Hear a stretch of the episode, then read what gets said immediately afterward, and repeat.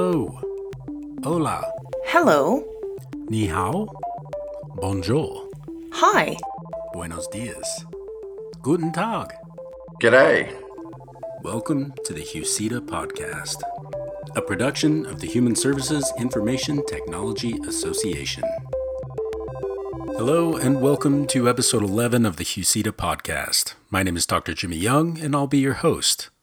This month's episode is just a bit different, as we have guest host Jonathan Singer from the Social Work Podcast coming back to the future from the HUSITA Dublin conference in twenty eighteen. Doctor Singer interviewed Walter LaMendola and Hein DeGraaf about the founding of HUSITA.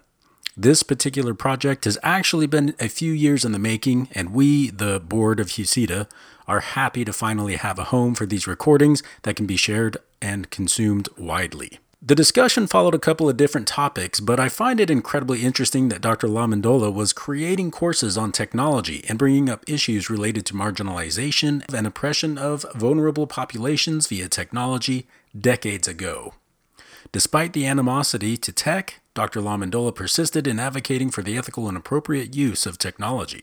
We get a bit more history of how Doctor LaMendola became interested in technology and focused some of his studies on this topic.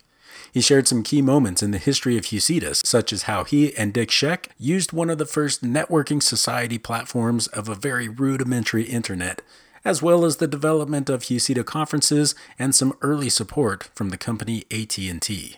About halfway through, we transitioned the interview to include Hein DeGraaf, who began his involvement with HUSITA as a social researcher for the Ministry of Holland. He states that he wasn't really involved in the academics of technology at that time, but instead he researched many different social issues. And he was actually quite interested in the gaming aspect of technology and came across a bulletin board from Dick Schoech about a technology-related conference.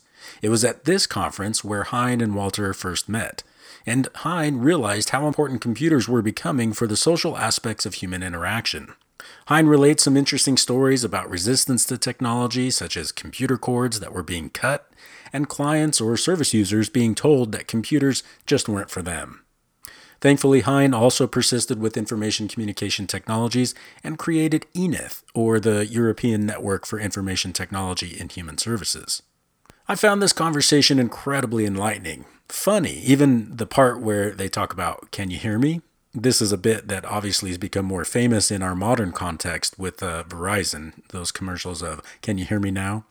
I think this conversation's incredibly meaningful to help us understand a bit of social work tech history, and I fully appreciate the ideas for HUSITA's future that were presented in this conversation, albeit two years ago, and would also add to the call for HUSITA to do more and even encourage you to join us in our efforts. I hope you enjoy this month's episode, and I also hope that you'll share this podcast with many of your networks. And now, on to the episode. Okay.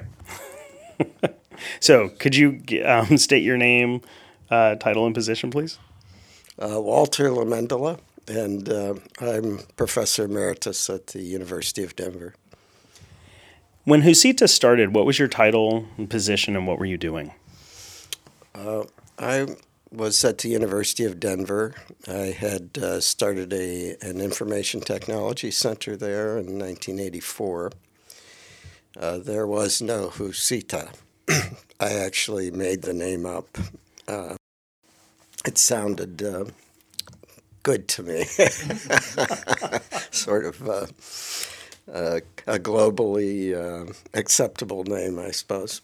Um, but what I was doing was uh, I had developed four courses for graduate students in social work in information technology, and we had incorporated them into the curriculum at that time.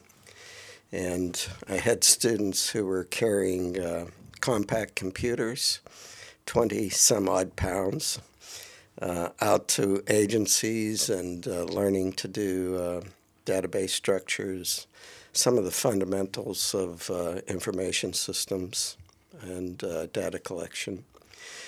The Information Technology Center itself at that time uh, had, I had assembled, uh, I think, twelve to fifteen computers Uh, they were the first computers uh, set together in the lab at the university, and we installed the first um, local area network at the university at that time as well. Um, so they were networked, and we were able to um, actually hold a meeting of the um, GADE group, which is a doctoral education group at uh, Denver, and engage uh, Bell Labs in helping us develop a Classroom of the Future project.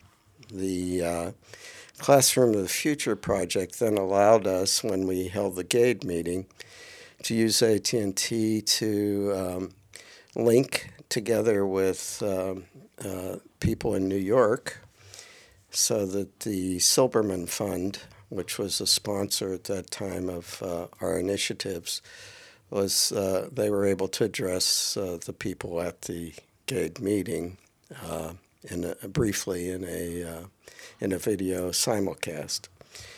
Um, so it was uh, at that time uh, quite a uh, forward-looking area, but uh, I was concerned that uh, there was no unifying force uh, for looking at uh, human service information technology applications. I think uh, Dick Schoech and I were the only ones that I knew of. There were a few others, of course, but uh, who had an interest. Um, and I noticed that there was a conference in Europe on computer use in uh, social work. And Brian Glastonbury had authored a book on computers and social work uh, just prior to that time. So I uh, got in my head that we might be able to put together an international conference and perhaps a group that would work in this area. So, so when you were creating these courses, what was your vision? And and what was the reaction of people around you to really what what was an incredibly novel set of technologies, like area network computers and video simulcast, all those sorts of things? Well, the faculty was very resistant, and eventually, um, in a course of probably four years, they were able to uh, close the uh, Information Technology Center and Uh, by nineteen eighty-nine, nineteen ninety, they tried to stop teaching any of the courses as well. So what justification did they have for, for shutting it all down? They, um, well, there were a couple of things that happened. Uh, one was they They thought that they could argue that information technology should be integrated in the curriculum and therefore make it disappear, which is what they did. Uh, the at that time, there was very little justification for uh, resisting the, the technology, um, although uh, I think people believed that the technology was somehow evil, somehow opposed to human principles and values. So uh, the initial course that was required of all students of the four-course sequence that I developed was an introduction to information technology and social work. And it uh, covered areas of oppression, disempowerment, uh, how technology might be used as a force against uh, those who are disadvantaged and so on. And they used those topics really as tools to say, see, we were right, so we should get rid of this and resist it. Yeah. Wow. All right. That's amazing. So there were only two people in the United States that you knew of that were doing computer stuff, which means that you weren't learning it from other social work faculty. This this wasn't something that was in a class. Where, so how did you start to do this? How did you start to get involved in computers and, and, and human services? Yeah, I've thought a bit about this, obviously. But um, when I grew up, my father was a printer. And um, a part of my earliest memories are at age five when he would dump a case of type on the floor and put it back and say sort it and put it together again. uh, so I grew up in a family of uh, of printers and lithographers and so on, and had an interest in words in that way. Uh, when I went to the University of Pittsburgh, I um, was studying uh, community organization and uh, was a community street organizer. And at the same time, the uh, social work faculty there were pretty resistant to community organization, much as they are today. And I took courses across the different universities in the Pittsburgh area, one of which was at Carnegie Mellon, where they were developing a computer game called Clug, the uh, a land use game. So I was exposed briefly to computers there. Wait, so, so, so what's Clug? It's the uh, Cornell Land Use Game. Uh, it no longer exists, obviously. That would have been nineteen sixty-four. So when I um, continued in community organization, I continued to be interested in the development of information systems, and uh, later went to the University of Minnesota after spending two years in Sweden. Well, in Sweden, uh, the reason I uh, studied there after uh, being released from uh, the Army was that I was very interested in what they were doing to uh, develop community organizations using what I called at that time primitive database techniques. And so when I went, we uh, I worked with a group called Arkiv Samtal, which translated means the archive of conversations.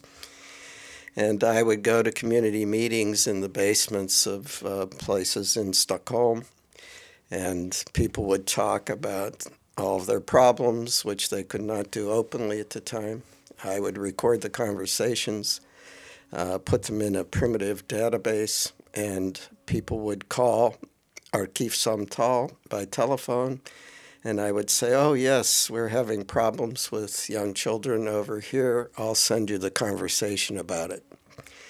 Those, uh, those transfers of conversations between and among people uh, moved into a national movement in Sweden at the time called um, the village dialog, which means village conversation, so that it moved from individual conversations to a conversation among people.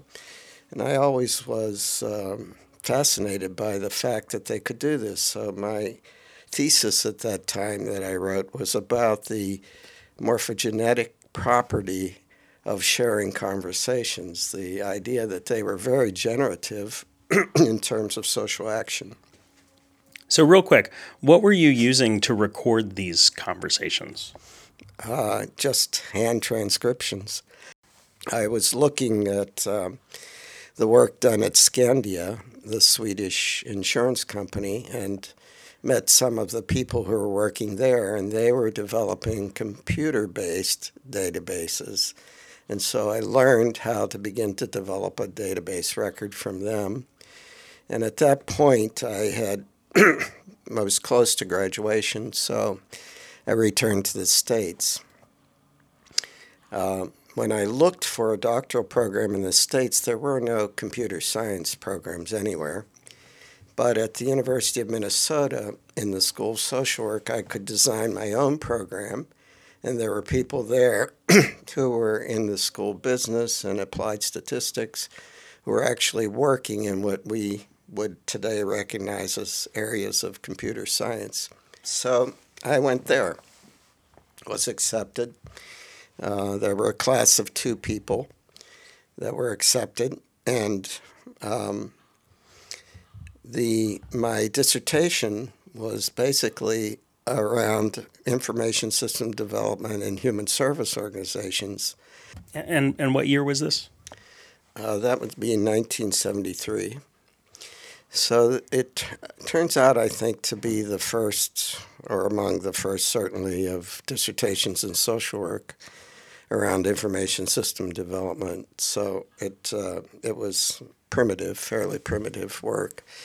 But I interviewed administrators across the Twin Cities area and had ideas about how information systems could be developed.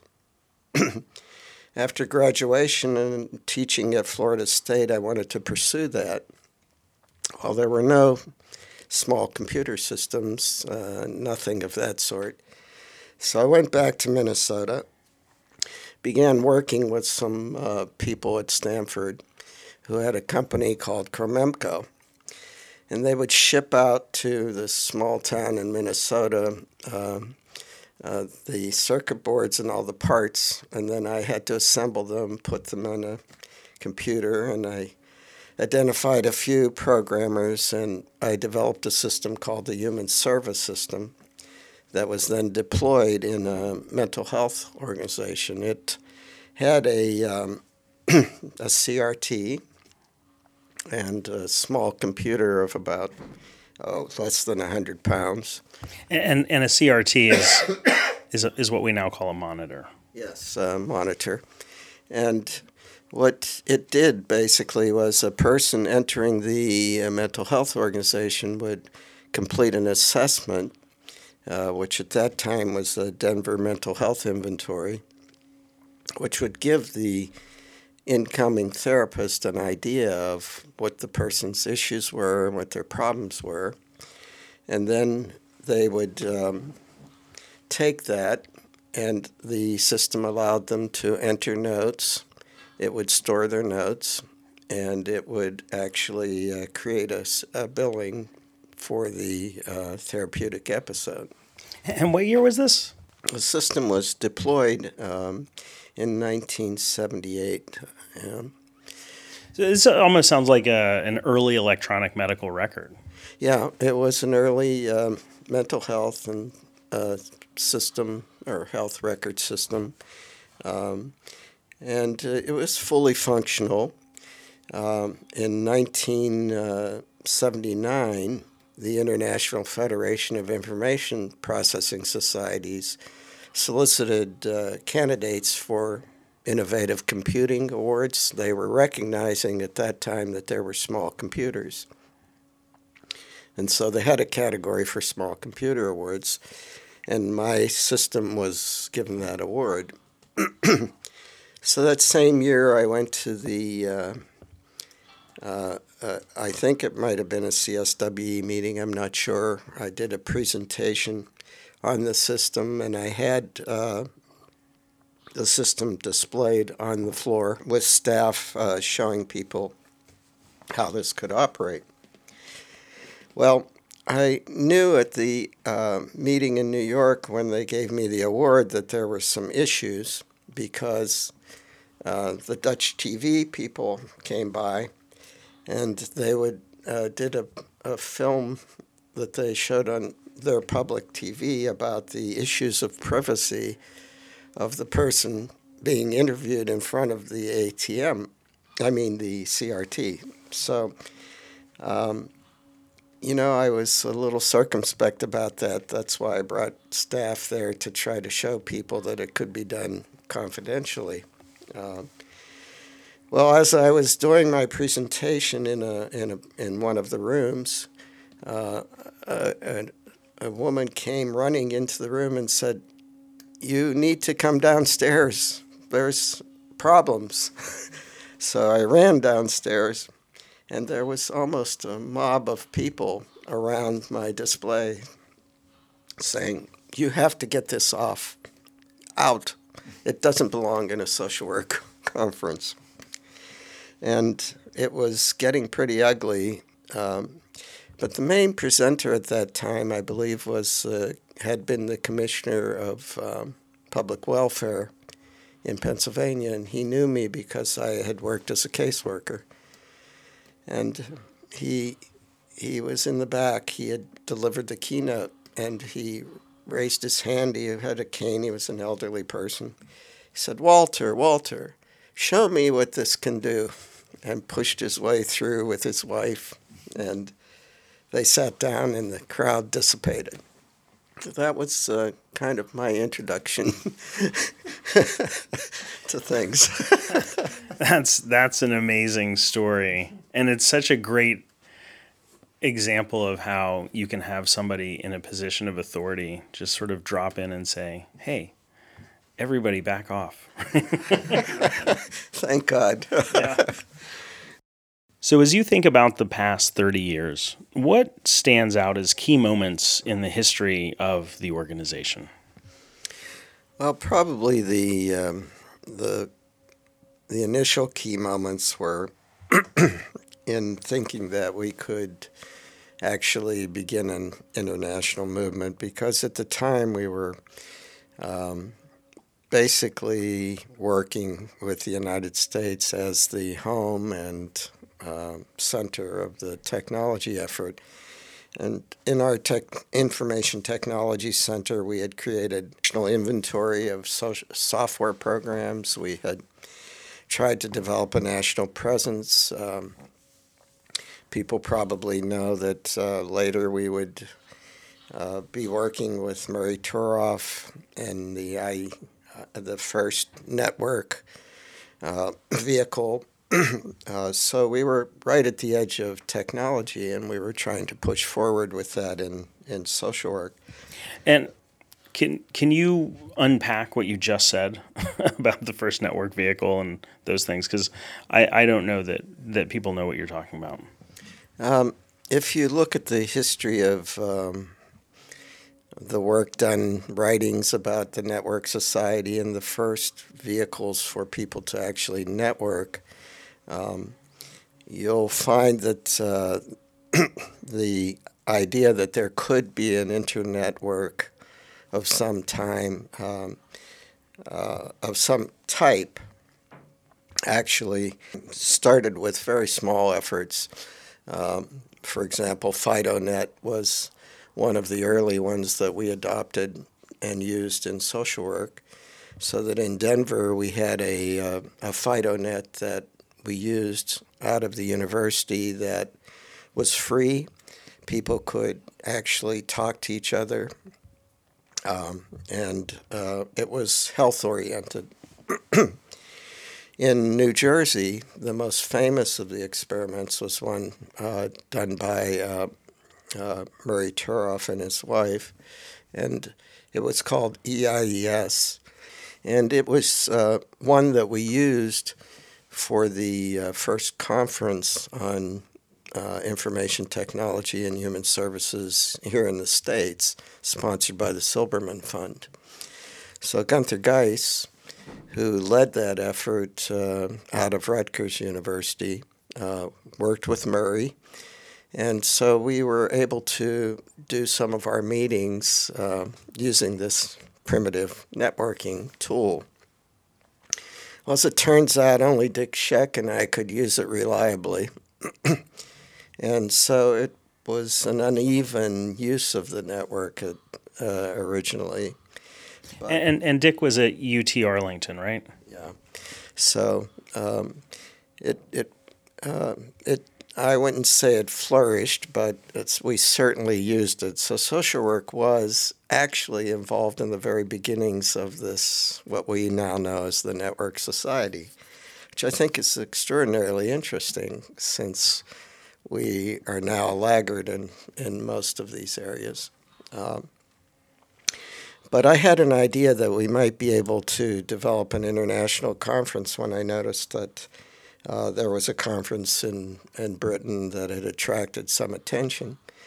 The difficulties in starting that kind of effort were that no one in social work wanted to put up any money. Um, that it was very difficult to communicate with people who might have an interest. And since there was no networking available, it would be hard to try to figure out how we would get people to go anywhere to do this. Um, fortunately, at the University of Denver, I was able to raise money. Um, I contacted uh, Brian Glastonbury and Stuart Toole, at uh, Birmingham Polytechnic, and we began to try to uh, figure out how we could have a conference that would also involve people from the United States. Since I had worked with Bell Labs, A T and T was very interested and uh, provided support as well. So we were able to raise enough money so that we could uh, advertise, get people interested, have them uh, actually start a um, a process of uh, collecting proposals for the conference. The um, my colleague at the University of Denver, Brian Kleppinger, was a master at raising money, and he uh, he was able to keep the flow of funds going uh, through throughout the effort. Uh, so the beginnings of Husita were that difficult in the sense that we had no real way to get the word out, no way to get anything done, but it got done. And uh, between Stuart and Brian, we raised enough money to pull it off. At this point, we transition to Hein DeGraaf and his part of the interview, but you'll also still hear some of Doctor LaMendola and his comments and perspective as well. All right. Um, so what is your name, current title, and position? My name is Hein DeGraaf, but the Americans call me Hein. I'm um, uh, in social psychologist. I'm a, well, a, a sort of doctor, D R S. That's a Dutch title, much less than at your place. And uh, uh, my title, my name, and well, the the title is not covering what I did. I was a social uh, researcher for the ministry for from sixty-four up until eighty. Not this sixty-four up to eighty-six, something like that. A long time. So when Husita started, what was your title, position, and, and what were you doing? Um, being a social researcher for the ministry meant that I had to research all the big social issues in Holland, like the the, the refugees from Chile, how they were received. We had, uh, my big uh, uh, research at that moment was about the organizations of Turkish and Moroccan uh, in, in, uh, workers in Holland.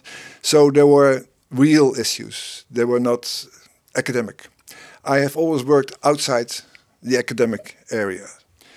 So it's a little bit strange to go into the Husita area where there are all academic persons running around. There's a reason why I was came involved, because the subject uh, that I was at that moment on, almost the only one that was very much in my mind is this whole new development that I liked a lot, the new technology. As I told, I was the Commodore sixty-four, I used it, I looked at the Apple two, I had the first I B M at home, et cetera, et cetera. And then I realized we are yummies, young urban male machine idolaters. That was my my word. Okay, I, I, I've never heard that before. So that's yummies, right. I love yummies. That. Yeah, and and and when what year were you using your Commodore sixty-four? So, uh, the Commodore sixty-four was uh, for my main uh, reason why I like computers is gaming, playing around. And strangely enough, there were computers to play around with, and there were computers for the administrators, like the I B M, et cetera. There's nothing in between. What I discovered during that eighty-five, eighty-six time, there was something else there going on, and that is the uh, the aspect of networking, et cetera. I didn't even know the word, but I've heard there were bulletin boards, and I tried to find out where they are. And so I came up until Dick Schoech. He had a bulletin board. I read somewhere in an article that I uh, found, and I t- let's try the bulletin board. And so I got in contact with Dick Schoech about, you know, all kinds of things. He at one moment says, "Well, you in Holland are uh, in the, interested in the subject. I happen to know that in England there will be an English conference about the same subject." As I was working for the ministry, I could say to the ministry, "This is interesting." Ah, said the ministry, "We like it also." So they put on money, had four or five people coming over together with me to this British meeting. And the main speaker there was Walter LaMendola. And he was exactly, that's why I still remember the speech. Uh, it was a good speech, of course, but the subject was interesting because at the first, this is the first time I realized that computers were more than just playthings or administrative things. They were something that was is becoming important for people and social aspects. And at that time, I really have two things. The ethical side of it, that was he covering, but the secondly, there are lots of people who would love to have be able to use this, but they hate computers, they don't know about it, they don't want to know about it. And from that moment up until now, that's my main re- thing in life. How can we convince those people to at least have a look and do something about it? So what was the topic of Walter's uh, talk that was so captivating for you? Well, he can tell if he remembers his speech, but it was about Aladdin and the Wonder Lamp. But ask him more about what it comprised, uh, because he, I was the one listening, he was the one talking. You know, there's a difference. I hear what I want to hear, and but the, the main message there was that the Wonder Lamp, look out. It's an interest. It looks like a, an interesting thing, like in the Ellen story. You can rip it. You can ask any question you want, and in the end, of course, you are worse off than before. That message was the one which actually always... In so I thought, I uh, that's always what I do. If I find interesting people in the world, I want to keep contact with them. So that's, I said, Walter, Stuart, well, at that time, Brian was not yet, if you... But that's another story. Stuart didn't want to Brian to be in the forefront because Brian was the thinker and Stuart was the doer. That's another story altogether, but that's how it works. One gets the money, another knows what it's all about. I, my words, you know. and um, But at that time, I realized there is an international group of people and I should keep in touch with them. Otherwise, I won't go nowhere. And of course, I had that whole, all those ministry people with money behind me. And that will be come back later because that's an important factor for me there. So as you think about the past thirty years, what stand out as key moments in the history of the organization? Let's talk, let's think thirty years, that covers eighty-six. That's thirty years ago, eighty-six. We're talking about that time. eighty-five was the first British USITA. eighty-six was the official uh, organized by Walter uh, again in Birmingham. That uh, the ministry in the first meeting was the British was becoming the people who were there were very interested in the subject, and they realized when they were home that they were doing weren't doing anything about it. So I got the um, uh, I was got the money and well not the money I was working for the ministry. So they said write a research about computers and social work in eighty-six. Later on, it turned out to be the first book about that subject in Europe. There was only in America they had this subject covered. What I did, I went to the social service areas and I interviewed people who got computers, and they were in tears. Oh my God! What? How? But because they were, they must use computers where they used to use typewriters. So what they did, there was a computer, and they started using it as a typewriter. They said every time I do return, it says a double point, et cetera. They were in DOS, and at the end, when typing, they didn't know how to print it. There was a big mistake making. They said, computers are good for you, here. And it was only used for things that the typewriter was even be- doing better. So when they said, well, we can comp- use computers for your social work, then there was a big uproar. And more than America, where they were just talking, in, in Holland they took scissors and started to cut all the cables of the computers. As a, so we will don't want to do anything with technology because it's not human. We are into the business of understanding humans, et cetera. So it was the same thing, even worse, I think, than America. So who who took scissors to computers? That the, the social workers in the social work organizations, as a group, went with big scissors and uh, lots of press pr- uh, press around them. They said, "This this is what we don't want in the in our computer or in our uh, social work." Uh, and this is something that at that time it was worse, of course, but it has always been, and even nowadays it's still there. It's not for us. They cannot admit it now because everybody. But it's not for us, and that's what they say to the clients. It's not for you. The ministry, when they got the report, they realized there's a problem. Because the ministry thought this is interesting and they had money available for that, and the social work area says says yes and did no. We know that's that's they never say no to the ministry, but that's what the case is. So they said to me, "Can you not organize more on the international level to get all the experts together and do something important about it?"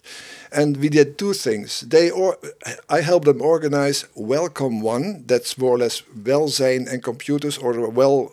social uh, well, not welfare, welzijn is something like social.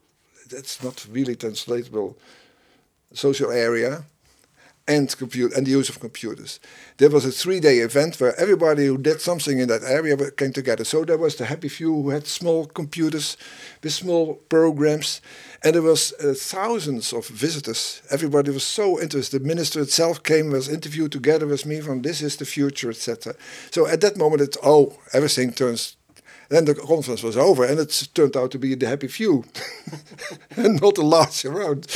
So they said, can you not do anything European? And they gave me the money, and I could call all my friends all over Europe, in every country there was, uh, to say, let's start E N I T. And that is the European Network for Information Technology uh, in Human Services. That was my name. I just followed his, his example. And, of course, they said there's no such thing as an E N I T with T H in English, but still, it's... And that was, in the beginning, a huge success. Why? Because the ministry paid. Everybody came over and was paid for that. And uh, Jan will tell you more about that, but the E N I T was the start of a sort of European equivalent of the U S I T A, and we always worked together. So, for me, the key moment was that we got, got the whole of Europe instead of only the Dutch involved in this area.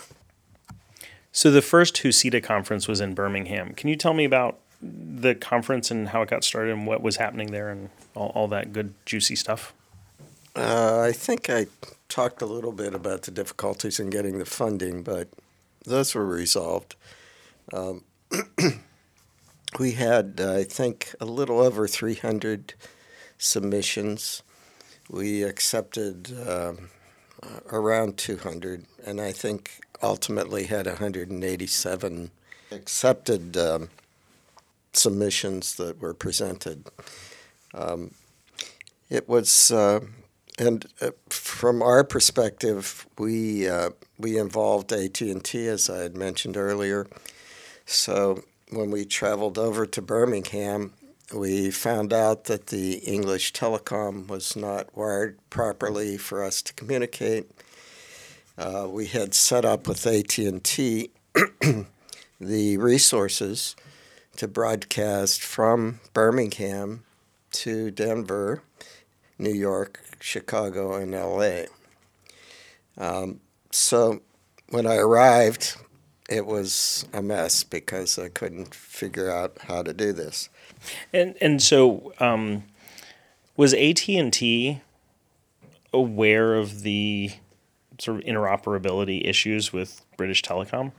Not at that time. And um, I was working with a unit of A T and T called Bell Labs, and they were very forward-thinking, of course, but uh, British Telecom was quite a different animal. So I, uh, when I arrived, we sponsored some conversations between A T and T, Uh, British Telecom, and myself, and we decided to break the law, rewire the uh, the uh, Birmingham Conference Center so we could do the broadcast. So one of the strange moments in HUSITA was uh, me talking to the University of Denver and saying, "Can you hear me?" Which turned out to be a very famous sort of way of depicting technology later on. Um, but we did successfully broadcast, and um, Bell Lab was able to pick it up in the other cities. So it was a fairly successful uh, piece of what HUSITA had uh, accomplished in terms of the technology piece of it. Uh, but I think the most successful piece was that we were able to bring together for the first time people across the continents who now are technology saturated. Um, those people in social work who had an interest in some way, and uh, it was not just social work, it was psychology. It, it crossed some disciplines in the social sciences as well. Okay, so it was uh, it was a forward-looking conference. The um, the the moment at which HUSITA became more than just an idea was that during that meeting, a number of us got together and said, okay, we need to form a working group we need to think about how this can move forward. And I have to say, I love the uh, the vision of of of you all literally like hacking British Telecom, and then you know, thirty years before "Can You Hear Me Now" becoming famous. Like, it's just yeah, it's beautiful. It video, I have it on film. Oh, you have but it on. I have it on ordinary, normal film that, and I have to f- still find somebody who I can digital it. But it's there, and I will say, send it to you so you can actually see him speaking those words. That's amazing. Being a, a humble social service kind of thing, you see that always, okay, those guys, you know, and not important in the big world. Well, at the beginning, we were playing high stakes there. We were on a high level because we wanted to do things that nobody even had thought about.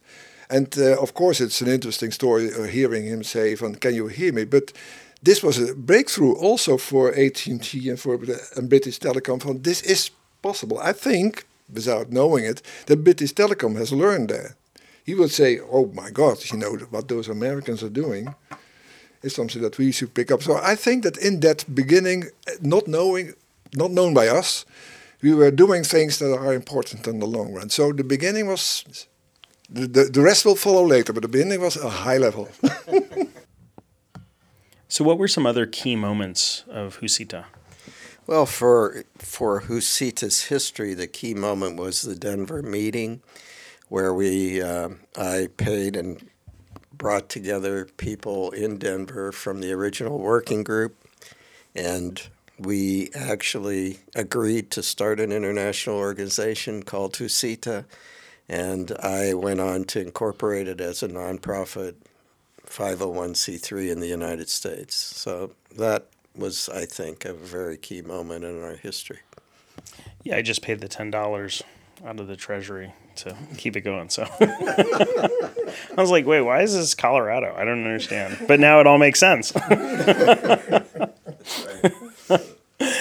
um, so did you experience any challenges starting Husita? And if so, what were they? Well, I think the challenges, as as we've said, are the, uh, at least in my discipline, are the discipline itself. But the discipline works with the social. And what has been a transformative experience in Western culture today is the mining of the social by companies that have used sociality as a basis for capitalizing them and commodifying human experience in everyday life. And uh, what I think is a, the largest challenge we face is to actually face up to our work with the social. How do we work to incorporate uh, humanitarian values? The use, the original byline of Husita that I created was a technology to support humanity. And of course today that's, that is the single largest challenge we face. So it's thinking about how we get the profession to confront that. So what do you think is one of the biggest challenges of the concept of human services and information technology? The thing is, you must remember that I was the stranger in a strange land in Husita. I was one of the few who are not involved in the services. It's human services information technology. I was interested in the effect on the people. And there around me were all people who were trainers, teachers, universities, et cetera. Every Husita, again and again, I was the. I must remind the people sitting there, I'm not from those parts. I'm telling you here what I think should happen to the people, as you know, who could use it and are not there. And I think the challenge would still be also in the future to Husita to have an open, more open mind also to that area, not only focused, as you remember, in in the in the meeting we had yesterday, that was all about teaching, about learning, as the uh, Irish fellow said. He said learning curves, et cetera. One on one, there's a there's a student, and he has to learn from somebody else or from uh, data or whatever. In my mind, that's not the important part of learning. It's not learning. One learns knowledge, but it's a collective thing. It's people together trying to find out how things are, to find solutions to their problems. And um, to, in my mind, a social worker should be part of that collective and not, I am, I know how it is, and now you listen to me and I tell you, I know the social service is moving in that direction, but uh, in Holland at least, I don't see a lot of signs that the social worker has left that position of I am the one who knows about it. You are a voluntary worker. You do what I do. And you are the patient. I understand you. And here's your solution. I uh, exaggerate, of course. But my thing is, my idea is that is the way technology has developed, the, the social media as we have. Everybody around us uses social media. The ones who actually really would need it are not using social media. I think one of the things that the challenges that Yosita should take up is what can we do about that? And not only how can we teach people to do something about it? So what do you see as some of the most important or valuable contributions made by the organization in terms of technology and the ethical delivery of human services? Of course, if we talk about organizations, we're talking about people. And um, I think there are very important things that I've learned uh, from the main players in Yosita. I will not name names, otherwise some people will say, everybody knows who I mean, but everybody that I met um, and I liked, my friends, have contributed a lot to my thinking uh, in and, and doing the things in, in the Netherlands. And of course, that's how it works. You know, you don't have an abstract idea. What what can I, you know, what can I learn and what can I do? The main thing is that I was, by Yosita and by the people there, encouraged to go on, despite the fact that sometimes I had the feeling I was the only one. And uh, as Walter described the situation in America, it's it's not so straightforward in Holland. We are not so, well, we don't do that. We we say we do it and we don't do it. Uh, the the uh, people in authority. So what you have to do is strategy. You have to uh, long-term planning, and uh, in the long-term planning, you really have to be convinced that the things you are doing are are, are right. And the only conviction, uh, the people who can con- can help me keep on that conviction were mainly not to find, uh, found in Holland. They were found in the Yosita uh, corporation, in this uh, Yosita group. So looking forward, uh, what do you see as some of the most important needs of uh, human services and technology, and, and how can Yosita contribute to that? Uh, I would say read a paper and see what those needs are in the actual world and see how difficult it is for the players at this moment to solve those problems. Uh, it used to be more or less a sort of almost thing for the people who are, you know, out there, like Walter uh, and uh, Brian Glastonbury, who wrote a book about ethics uh, twenty years ago, something like that. And everyone says, ah, oh yeah, those guys. It's very important, very important. But nobody saw the, the, the how how far that went. If they would read the book again, they would say, uh, uh, say oh, wow, you know, this is how we should go ahead. I think that one of the roles that Yosita sh- and all the people around it should take is um, go into the, that real world and say to those people, those big problems that you have are not only solvable by your tools, the tools that they have, political tools, power tools, et cetera, all those kind of things. You have to go back to be serious about how people, the ordinary people live and not Not your view of how ordinary people should live, right wing, left wing, whatever, you know, uh, out, outsiders, insiders, no. Just as you yourself would like to live, you know. It's al- almost the old-fashioned Catholic idea is, you know, love thy neighbor. So you should be able to understand this, what I like to do and what I want for myself is something that I would work for that everybody else has the chance, if they take it, to live the same way. And if you now see how important the, the, the Facebook and the Google roles are in that aspect, and also rem- now now at, at last see how the, the, the players there say that, of course we work like this, because we have to earn money, we have to do this, and we don't do it. We do do this the best intentions. And that's a very old-fashioned story, because I think that that's a story that we heard twenty, thirty years ago also. Everybody was doing everything with the best intentions. And what Walter and Brian were saying in the book, best intentions can have very worse results for the people involved. And they were warning in more abstract terms because there was no Facebook and there was no Google, et cetera. But nowadays, I think that UZITA should get get more, let's say, on their feet and say and shout instead of mumble. They should say to the world, we are from the social work area. Okay, you, you can have any opinion about our work, but one of the things that we're very good in is in translating the things that we see into what people actually will feel and how it will affect their lives. And to be more concrete, get out of the whole thing about the teaching and get into the area of what, what, what are we good in? What is our job, not in terms of, of we are a social worker, but what is our talents?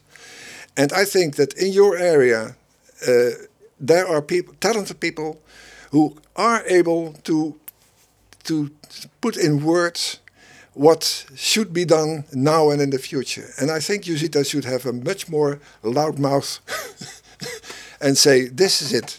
Find the press, find whatever, in, uh, say somewhere between all the other experts, we are also experts. We know this is this will happen. I told you about the ministry being interested in this uh, subject, and they said to me, um, uh, well, that was more than an ambassador. This was the, there's a minister and there's the highest offer, officer below that. That is, uh, you know that, I don't know how it's called in you, but we'd call it director general. That man is a very important player. That man was a very good one. Or he went to Europe uh, later on. He said, I want to go to America on a field trip and, no, and have a talk to all the important people. Can you, said to me, can you help me out from where to go? And I said, Walter. Walter knows all about it. So he said, okay, in my program he will go also to Walter. Over to Walter. Yeah, so I had a call from Washington, and they said, uh, the ambassador would like to visit you. I said, really? What about? Oh, he wants to talk to you about computers and human services. I said, good. Okay. So uh, one day at the appointed time, up comes the motorcycles and the cops, and this very big black limousine pulls up to the School of Social Work. And the ambassador comes up and uh, visits with me. He said, tell me, what do we need to do in Holland to have computers in social work, in social services?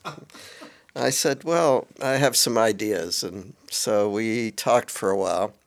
The ideas uh, turned into a three-day conference in Holland, yeah. um, where uh, we had not only... Um, uh, I spoke about the use of computers in social work to the uh, some of the leaders in social services, but we also had people who were uh, some homeless people, people who were single parents. We had them write plays about how they thought these things might be helpful to them, and those were performed for them.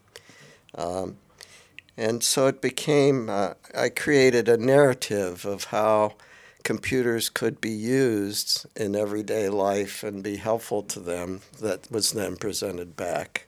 Uh, and, and then, now you can see, what, hearing what I've just said, this was my moment, those three days, because now I could go out of the social service and actually invent the important people. So I had those homeless people there, I had them everywhere, from everywhere, everybody, but nobody was thinking about them. I said, come over here if you want to tell them what you want. And we had place on the and and we had Walter, and that whole conference made it happen in Holland. That from from governmental uh, in, in future laws they were at least thinking about, you know, what computers could do in this area. Not and it was outside the social services. It was into the society. So that was one of my mo- moments of truth. Of course, later on I had to fight back my position, but at that moment I had some influence and I put it there to work. Yeah, it was very interesting because in Holland, the way it began, because of the way we, I, I designed the three days, it began with an implementation where in the just in every community they would begin with um, a person who would invite people in and say, what services do you need? See, we can put them here on this computer and then you'll get them. And uh, Hein can tell you more, but that's spread throughout Holland as a very viable way to begin to involve people in in uh, services, because they could see there was a reason to use the computers and that they could be helpful. And an anecdote, an anecdote to help to end. At that moment, of course, the U S I T A International Organization started to wonder what all those Dutch people were doing. And there were emails. I've never seen them, but I've heard just yesterday that this, uh, Jan has uh, Jan Steijert has seen them. Emails going around is the Dutch are taking over. And that's such a typical, I think, an interesting because. It was all of the sudden seen as a power struggle. We were taking over, and what should we do about it? It, de- it never went above that level of emails, but it's interesting to to mention it. But at that moment, these kind of successes were seen as, oh yeah, those Dutch, and we are still behind, and nobody's paying any attention to us. You didn't know that. That's so interesting. It's amazing. Yeah. So what do you see as some of the most important contributions of U S I T A? Well, as uh, we've talked about it, and uh, of course it's mostly educators that have been involved and has progressively involved people a lot in the United States who are social work educators too. Um, I think the important contribution is that it has kept some visibility uh, on, it's a life support system for examining information technology and human services. The Journal of Technology and Human Services has been a very important artifact there and provides a manner in which academics can actually investigate and explore uh, without continuing condemnation from, you know, different areas about whether or not they should be doing this. But I think this is as uh, is a, a social work moment in the sense that U S I T A is now poised, because of the focus on social technologies, is now poised to become a very important part of establishing the ethical use of um, information technology in human services, um, and even curating humanitarian values and how they are implemented. It means a kind of pivot back towards community organization and the the manner of advocacy that we've uh, that's been a part of our profession from its founding. But try to remember that social work itself was a new social form. It didn't exist, you know? Well, now we have new social forms that didn't exist. We need to be involved in that in the same manner. Well, thank you so much for being here today, talking with us about the beginnings of human services and technology. Well, thank you for having us, uh, Jonathan. It's a pleasure. I think most of this has been invisible, and so it is a pleasure to be able to have other people know how rich the history of uh, information technology and human services really is. Well, thank you for almost skipping lunch uh, for us. And uh, it was very uh, a big thing for me also, because this was the first time I heard about the beginnings of U S I T A. So I didn't even know about it. And now I heard from Walter how it actually worked out. That's wonderful. That's wonderful. The U S I T A podcast is a production of the Human Services Information Technology Association. If you have any ideas or suggestions for the podcast, please connect with us on our website at w w w dot u s i t a dot org, on Twitter at U S I T A dot org, or on Facebook at facebook dot com slash U S I T A dot org.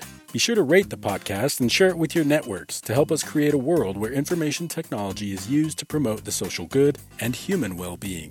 My name is Jimmy Young. You can also connect with me on Twitter at Jimmy S W. Thanks for listening to the podcast.